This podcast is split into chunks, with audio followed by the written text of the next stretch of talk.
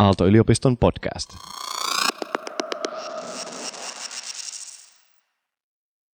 Mä väitän, että englanti valtaa lopullisesti liike-elämän ja muilla kielillä tulevaisuudessa ei enää ole merkitystä. Anne, oletko samaa mieltä?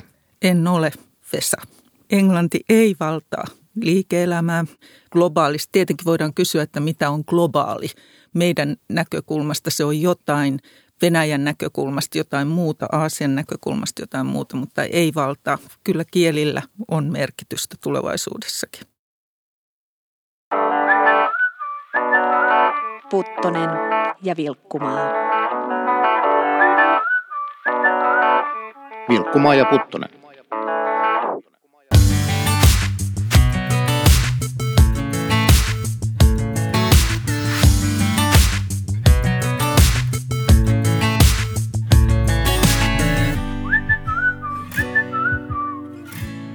Puttonen ja Vilkkumaa on Aalto-yliopiston kauppakorkeakoulun podcast, joka uskoo, että parempi bisnes rakentaa parempaa maailmaa.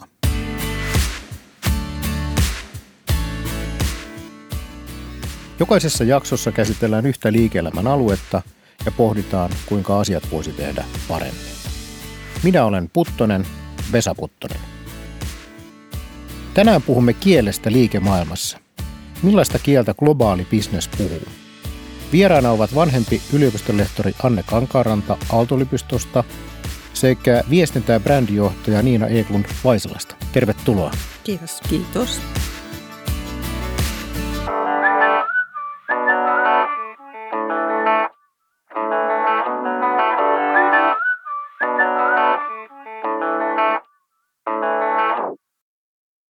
Kuitenkin mediassakin usein väläytellään sellaista uhkakuvaa, että että englanti on uhka paikallisille kielille, Suomessa nyt erityisesti suomen kielille. Meilläkin kauppakorkeakoulusta valtaosa opetuksesta on englannin kielellä. Onko se uhka suomen kielelle? Mä oon periaatteessa samaa mieltä siinä mielessä, että tietyillä aloilla meillä kielenkäyttö ikään kuin supistuu. Esimerkiksi meillä kauppakorkeakoulussa, monissa muissa yliopistoissa – ja niin edespäin englanti on se maisteriohjelmien kieli. Sanotaan, että on huolestuttavaa se, että tutkimus tehdään englanniksi. Se julkaistaan isoissa kansainvälisissä julkaisuissa, että se pitäisi tehdä suomeksi kaikki meidän tutkimus tai ainakin osa siitä. Ja se tuntuu jotenkin oudolta, että me täällä viisi miljoonaa ihmistä, joista kuinka monta prosenttia on tutkijoita, niin kirjoitettaisiin toisillemme tutkimuksia. Mm. Että, että se olisi jotenkin todella surullista, että paljon parempi olisi, että me osattaisiin popularisoida sitä meidän englanninkielisissä julkaisuissa ilmestyvää tutkimusta koko Suomen väestölle. Sehän kuulostaa aika perustelulta. Jos miettii tutkimuksia, mitä me tehdään, mm-hmm. jos ne tehtäisiin suomeksi, niin silloin ne perustuu vertaisarviointiin. Ennen kuin niitä julkaistaan, jonkun pitää arvioida, ovatko ne riittävän hyviä. Mm. Jos ne olisi suomeksi, niin ne potentiaaliset arvioitsijat olisivat vain suomalaisia. Niinpä. Me ei altistuttaisi kansainväliselle kritiikille. Ei.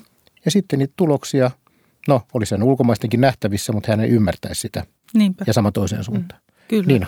Ja mä sanoisin tähän myös, että bisnesmaailmassa niin se konteksti kuitenkin siinä ratkaisee, että jos mietitään, mikä on suomen kielen rooli – ja englannin kielen rooli, niin tietysti täysin globaalissa yrityksessä, jossa itse olen nyt töissä, niin tietysti siinä virallinen kieli on englanti ja kaikki materiaalit tai lähes kaikki materiaalit tehdään englanniksi. Mutta kuitenkin siinä arjessa, niin, niin meilläkin Vaisalassa kuusikymmentä prosenttia henkilöstöstä on Suomessa ja heistä suurin osa suomenkielisiä tai ymmärtää suomea. Mm. Niin totta kai arjessa, kun käydään dialogia työpaikalla, niin sellaisessa kontekstissa suomi tässä tapauksessa on edelleen tärkeää ja, ja sitten se, että bisnesmaailma on myös, siis business on aika siinä mielessä laaja käsite, että meilläkin on iso ryhmä työntekijöitä, jotka on tuotannossa töissä. Niinpä. Että Joo. siinäkin tietysti saa taas tällä hetkellä, tänä päivänä suomen kielen osaaminen korostuu. Mm. Mm.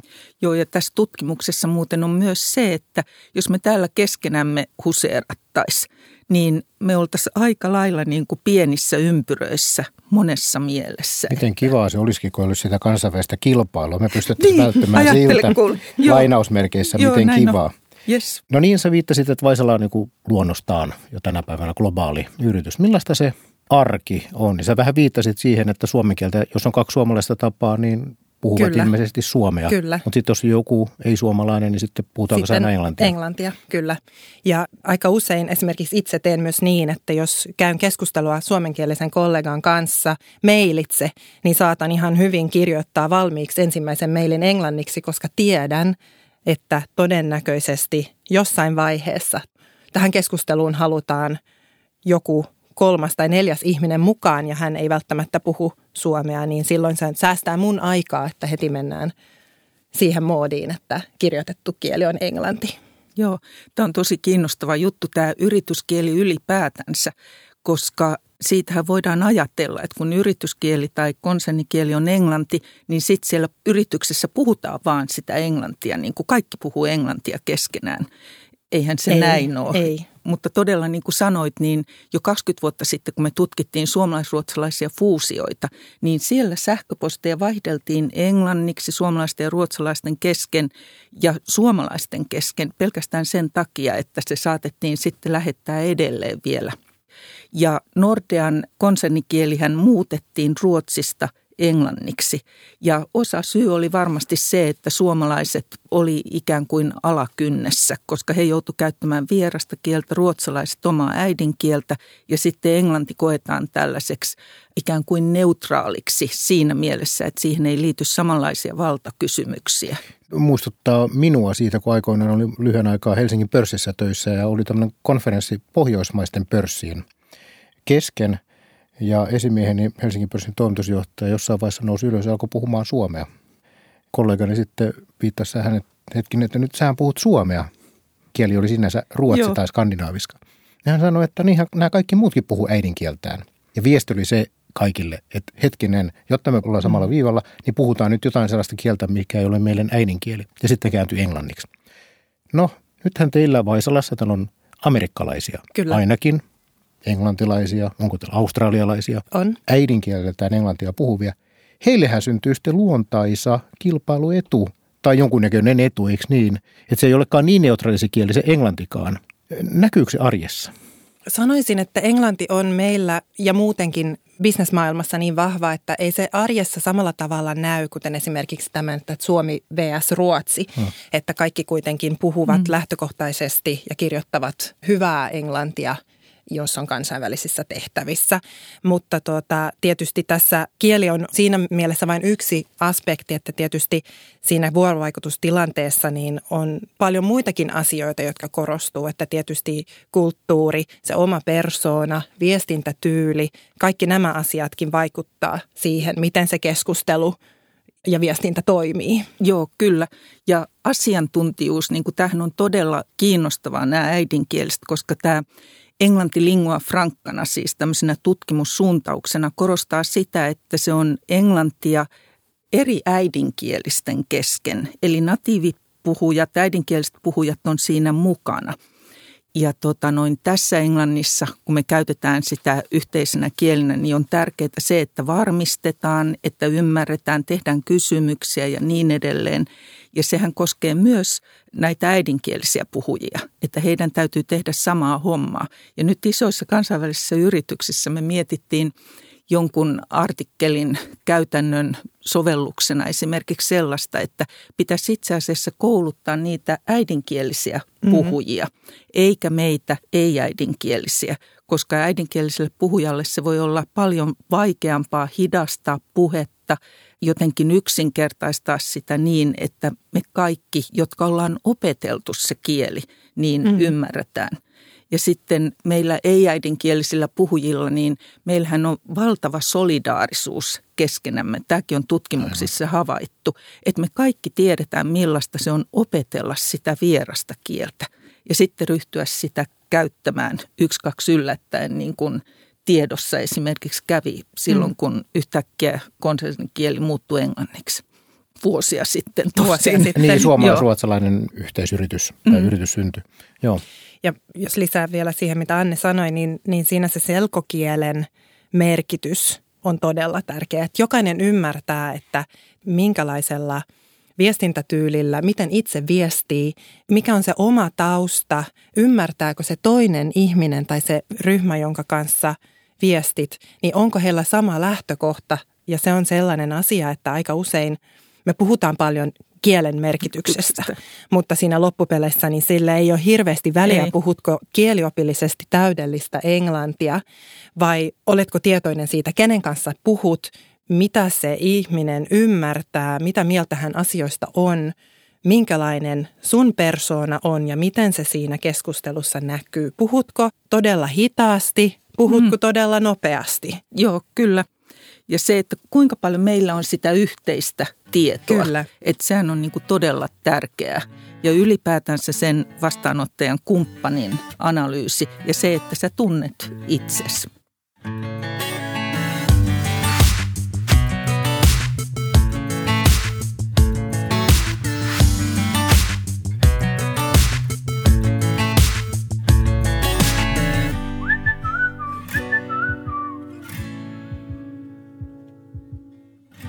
Mullekin hyvä huomio tässä tai muistutus siitä, että ei kysymys ole pelkästään siitä, että miten sanoja laitetaan peräkkäin vieraalla kielellä ja miten ne äänetään. Ei. Pelkästään, vaan kysymys on paljon jostain muusta. Mm. Se on erittäin paljon, niin kuin oikeastaan ei pitäisi niinkään puhua kielitaidosta enää, vaan viestintä, vuorovaikutus, esiintymistaidoista. Mm. Ja, ja se on haastavaa. Kyllä. Mulla on ihan konkreettinenkin esimerkki tähän, joka oli tota, vähän aikaa sitten kotona. Mieheni kanssa keskusteltiin siitä, minkälaista oli ollut töissä ja mä hänelle kerroin sitten. Miehesi on suomenkielinen? Hän on ruotsinkielinen, niin kuin minä itse. Eli me ollaan Aha. molemmat tota, ruotsinkielisiä. Niin, tota, me puhuttiin kotona ruotsia ja me ollaan oltu monta vuotta naimisissa ja, ja asuttu yhdessä viisitoista vuotta. Ja mä sitten sanoin, että töissä oli tänään todella mielenkiintoinen keskustelu koodaamisesta ja koodauksesta. Ja sitten me puhuttiin tästä vähän ja minä olen tällainen kielitieteilijä ja ekonomi ja hän on insinööritaustainen. Ja sitten hän kysyi minulta, että niin, että no mikä kieli? Ja sitten mä olin sillä, että että et, et kuinka tyhmä sinä olet, että mä puhun mun kollegoiden kanssa suomea. Ja sitten kun hän omalla niin teknisellä taustallaan sitten puhui, mietti niin koodausta, niin hän puhui sitten koodauskielestä, että mitä me siellä puhuttiin. Ja sitten siinäkin tilanteessa, jossa meillä on sama äidinkieli, me ollaan asuttu niin. monta vuotta yhdessä ja näin. Ja sitten kuitenkin meillä sellainen yksinkertainen sana kuin kieli, niin sillä oli niin vahvasti eri merkitys meillä siinä kontekstissa. Siinä kontekstissa, siinä tilanteessa. Niin kun, Kyllä. Koska se kielen käyttö on aina tilanteista. Ja erityisesti tämä englanti lingua frankkana, niin sehän ei asu missään kieliopeissa tai sanastoissa, vaan se syntyy aina tässä. Samalla lailla kun me nyt synnytetään kieltä, niin se lingua frankka syntyy aina tietyssä tilanteessa. Ja se on erityisen tärkeää silloin, kun me ajatellaan tätä tilannetta, kun kaikki puhujat on erikielisiä, niillä on erilaiset kulttuuritaustat. Ainoa, jonka ne jakaa, on se tilanne ja sitten tietenkin se syy, miksi ne on siihen tilanteeseen tulleet. Jos puhutaan taidoista, niin nyt Anne, sun tehtävä nimikin on vanhempi yliopistonlehtori. Tästä mä päättelen, että sä oot ollut useamman vuoden kauppakorkeakoululla. Et hirveän monta vuotta, mutta useamman vuoden. Niin sä oot nähnyt useampia sukupolvia, Kyllä. tai sukupolvia, mutta siis ikäluokkia. Niin miten sä näet kehityksen, sekä siis kielellisen kehityksen, Joo. että tämä esiintymistaitokehityksen? Joo, erittäin hyvä kysymys, Vesa, vaikka se vanhempi ei viettää vuosiin. Ei, mä, mä ymmärrän, että tämä oli lainausmerkeissä. Joo, okei. Okay. Silloin kun mä tulin kauppikseen, niin me opetettiin hyvin paljon sanastoa. Oikeastaan jos silloin niin kuin yhdeksänkymmentäluvun alussa hyvin vähän kielioppia. Sanasto oli tärkeää ja sitten oli keskustelutaitoja, mutta ei mitään niin kuin esiintymistaitoja sinänsä. Kun teknologia mahdollisti sen, että me pystytään olemaan sen kumppanin kanssa tekemisissä tosta noin vaan sähköpostissa, niin sehän vaikutti huomattavasti tähän opetukseen, että alettiin kiinnittämään huomiota viestintään, viestintätaitoihin, juuri tähän, mistä on ollut puhetta, että miten me juuri tälle vastaanottajalle viestitään sähköpostissa tai miten me kerrotaan tälle yleisölle meidän uudesta tuotteesta.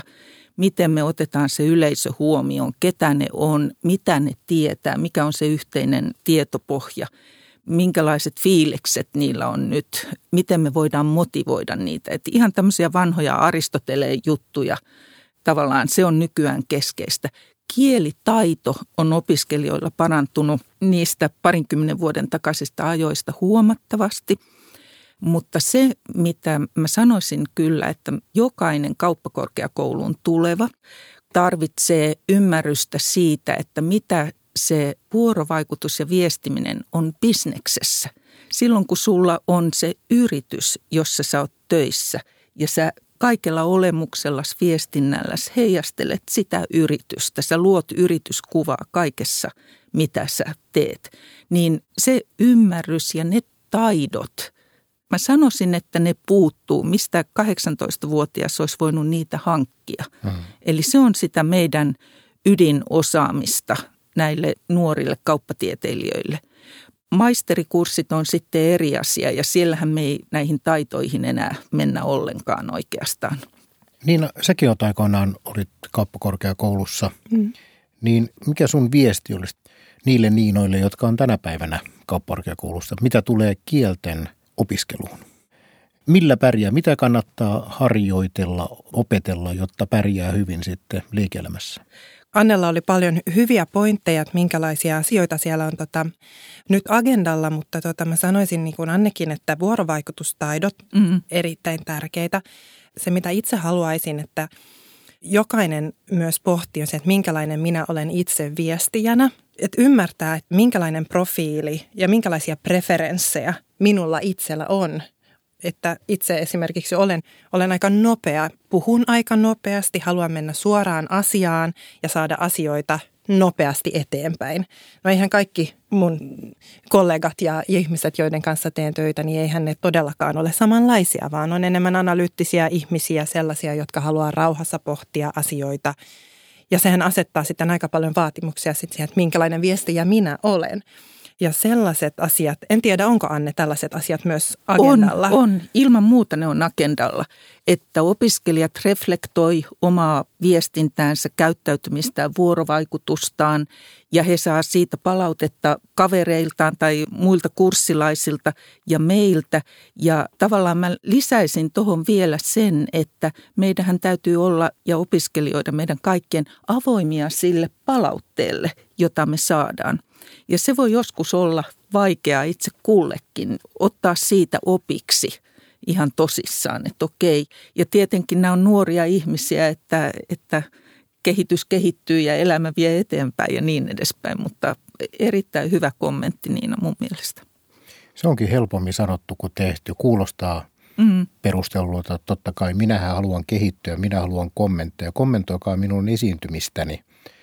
Jos joku sitä lähtee kommentoimaan muutoin kuin voimakkaasti kehumalla, niin sehän, sehän osuu suoraan persoonaan. Se on niin henkilökohtainen mm, joo, asia. Se on muuta. Herkkä asia. Että se on tosi, ei se olekaan niin helppo ottaa vastaan sitä. Mm. Ja kielihän on niin keskeinen osa meidän identiteettiä. Että jotenkin miten sen ilmapiiri luo sellaiseksi, että, että siinä on helppo kaikkien olla ja ottaa sitä palautetta vastaan, niin se on kyllä mm. kanssa taito. Paljon nyt tänä päivänä puhutaan muutenkin elinikäisestä oppimisesta ja, ja kuinka tärkeää on, että jokainen varmistaa, että omat kompetenssit on ajan tasalla ja silloin tietysti kielitaito tai vuorovaikutustaidot tai esiintymistaidot, niin nehän on siinä mielessä niin kuin olennainen kompetenssi työelämässä ja sitten tietysti asenne ratkaisee, että jos haluaa kehittyä, niin ainahan se on mahdollista ja jos ei halua kehittyä, niin sitten... Sitten, Sitten ei kehity. kehity. Sitten niin. ei kehity. Puttoma... Put... Put... Puttonen ja Vilkkumaa. No nyt tämä kansainvälinen ympäristö, missä suomalaiset monet yritykset Vaisala malli esimerkkinä siitä, miten on niin kuin jo täysin luonteeltaan globaali yritys. Ja meillä on useampia isoja ja pienet on niin kuin born global-yritykset, niin kuin sanotaan, että ne alun perinkin lähtee siitä, että ei pyri Suomen markkinoilla, vaan pyrkii kansainväliseen liikeympäristöön, niin ei pääse kai mihinkään siitä, että suomalaiset, me ollaan vähän semmoinen kuin metsäkansa. Ei meidän ala koulussa kaiketi niin hirveästi esiintymistaitojakaan arvoista, eikä meidän kulttuurissa. Niin eikö me jäädä tässä nyt suomalaiset ihan niin kuin sitten jalkoihin? Että siellä ruotsalaiset nyt ja puhumattakaan nyt amerikkalaiset, joka jo sitten koko pienestä pitää paitsi koulussa ja kaikissa harrastuksissa lähdetään siitä, että niitä esiintymistaitoja opetellaan, niin mikäs meidän vahvuuksia tässä nyt sitten on tässä, jos jotain vai ollaan? Miten se näkyy Vaisalassa? Vaisalan tietysti, kun se on suomalainen, niin siellä ei kukaan ulkomaalainen ole, tietysti voi tulla nyt sanomaan, että te olette paljon heikompia, mutta kun se omistajakin on, omistajuuskin on Suomessa. Joo, oli, tuossa oli aika paljon kysymyksiä. Mietin nyt, että mistä, äh, mistä aloittaisi. Se, mitä täällä on todella hyvää, on se, että Suomessa lähtökohtaisesti lähes kaikkialla ja myös Vaisalassa niin on tällainen pohjoismainen kulttuuri ja matala hierarkia ja sellainen asia jo vie sitä vuorovaikutusta ja viestintää eteenpäin. Että tilanteessa, jossa on hyvin hierarkkinen ympäristö, niin se tietyllä tavalla jo tuo haasteita siihen keskusteluun, koska jos et pysty avoimesti keskustelemaan, et uskalla mennä puhumaan jonkun kanssa tai et saa mennä puhumaan jonkun mm, kanssa, mm, miten on myös niin. olemassa sellaisia maita ja organisaatioita, jossa näin on, niin silloinhan on ihan mahdotonta keskustella ja viestiä asioista. Ja sitten taas Suomessa meillä ei tällaista ole, että täällä on ihan ok mennä puhumaan ihan vapaasti kaikkien kanssa, että se ei ole samalla tavalla hierarkista. Niin, joo, niin. Kyllä. Ja sitten suomalaisethan on pragmaattisia. Me ollaan tämmöinen pieni kansa täällä Euroopan laidalla ja eihän me olisi pärjätty tässä tilanteessa, ellei me oltaisi opiskeltu kieliä, ellei me oltaisi lähdetty rohkeasti ulkomaille. Siis kauppakorkeakoulussahan on opetettu vieraita kieliä suurin piirtein vuodesta tuhatyhdeksänsataayksitoista. Että kauppatieteilijät on aina jotenkin lähteneet ulkomaille ja ilman vieraita kieliä sitä ei olisi tapahtunut yksinkertaisesti. Ja neuvottelut, niin kuin meillähän koulussa puhutaan paljon neuvottelutaidoista ja helposti ajatellaan, että se on jotain suurta ja ihmeellistä, että nyt neuvotellaan, on isot neuvottelut, mutta sehän on ihan joka päivästä. Me neuvotellaan Kyllä. monista asioista, koko ajan me neuvotellaan, niin kuin nytkin me oikeastaan tässä neuvotellaan niin kuin yhteisestä ymmärryksestä. Tämä johtaa nyt semmoisen tulee mieleen, kun olin Omahassa viime keväänä, se on se Berkshire Hathawayn yhtiökokouksessa ja siellä käytiin, tämä Warren Buffett on maailman parhaaksi sijoittajaksi arvioitu henkilön ja hänen kotitaloon katsomaan. Siellä oli kiinalaisia kaksi bussillista ja me mentiin juttelemaan, sitten heille kysyttiin jotain, he ei ymmärtänyt yhtään mitään, mutta sitten näytti kännykkää, viittasi, että puhukaa tähän. Mm. Ensimmäistä kertaa elämässäni mä näin, tämä on varmaan joka päivästä mm. elämää nykynuorille ja teille joka päivä, mutta siis siellä oli kielen, kielenkääntöohjelma. Mä puhuin sinne. Ja sitten hän puhui siihen ja sitten me kommunikoitiin. Mm-hmm. Silloin mä mietin, että itse asiassa kielitaidon merkitys saattaa hävitä teknologian ansiosta. Mm-hmm. Mutta nyt kun mä kuuntelen teitä, niin mä huomaan, että joo, niitä sanoja voi löytää jatkossa. Ja tarviiko niitä nyt kaikkia sitten ihan viimeisen päälle ulkoa opetella ja erityisesti sitä kielioppia. Mutta kysymys on tästä esiintymistaidosta. Sitähän ei tietokoneesta voi suoraan Google-translatorin kanssa niin kun katsoo, että miten minun tässä tilanteessa pitäisi esiintyä. Se on se tärkeämpi juttu. Näinhän se Sanoja on. löytyy kyllä. Kyllä. Tota, tähän loppuu vielä ennustuksia. Mennään dystopiaan ja utopiaan, pessimistiseen ja optimistiseen skenaarion tulevaisuudesta.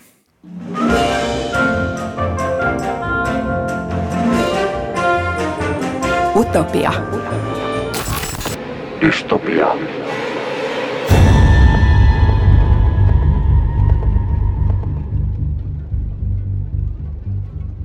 Millaista liike-elämän viestintä kansainvälisessä yhteisössä voisi parhaimmillaan olla vuonna kaksituhattaviisikymmentä?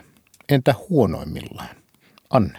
No, jos lähdetään siitä huonoimmillaan, niin täytyy mennä kauaksi ja ajatella jotain Baabelin tornia, jossa kielet sekoittu täysin, ihmiset ei enää ymmärtäneet toisiansa eikä toistensa kulttuureita. Ja tällaiseen tilanteeseen tämä olisi se dystopia kyllä.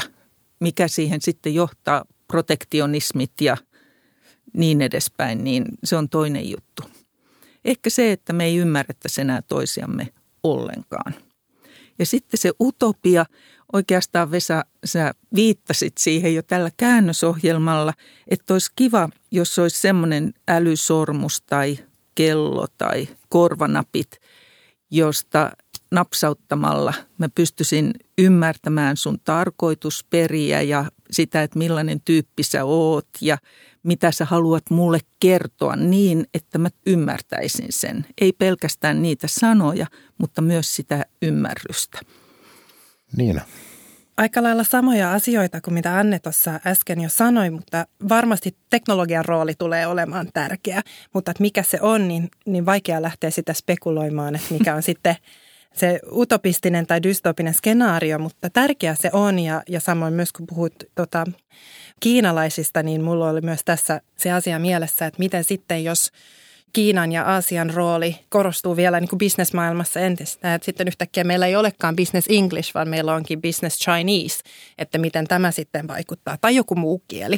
Mutta mun mielestä tärkeintä kuitenkin tässä on se, että onko ihmisillä aito halu ymmärtää toisiaan ja tehdä yhteistyötä vai eikö sitä haluta? Koska se on taas se asia, joka tässä ratkaisee sen, että löydetään aina kyllä keinot siihen, että saadaan asioita eteenpäin yhteisellä kielellä tai toisella tavalla, jos me halutaan, että se tapahtuu. Eli jos haluaa ymmärtää toista ei ole, siinä ei kielitaitokaan auta. Jos halu taas on, niin riittävä kielitaito varmasti riittää. Riittää erittäin hyvin. Kyllä. Löytyy. Hyvä. Kiitos Anne. Kiitos Niina. Kiitos. Kiitos.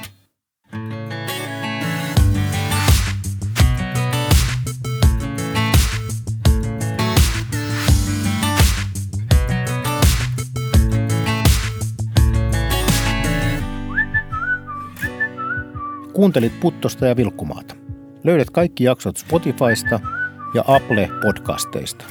Podcastin tuotti Jaksomedia.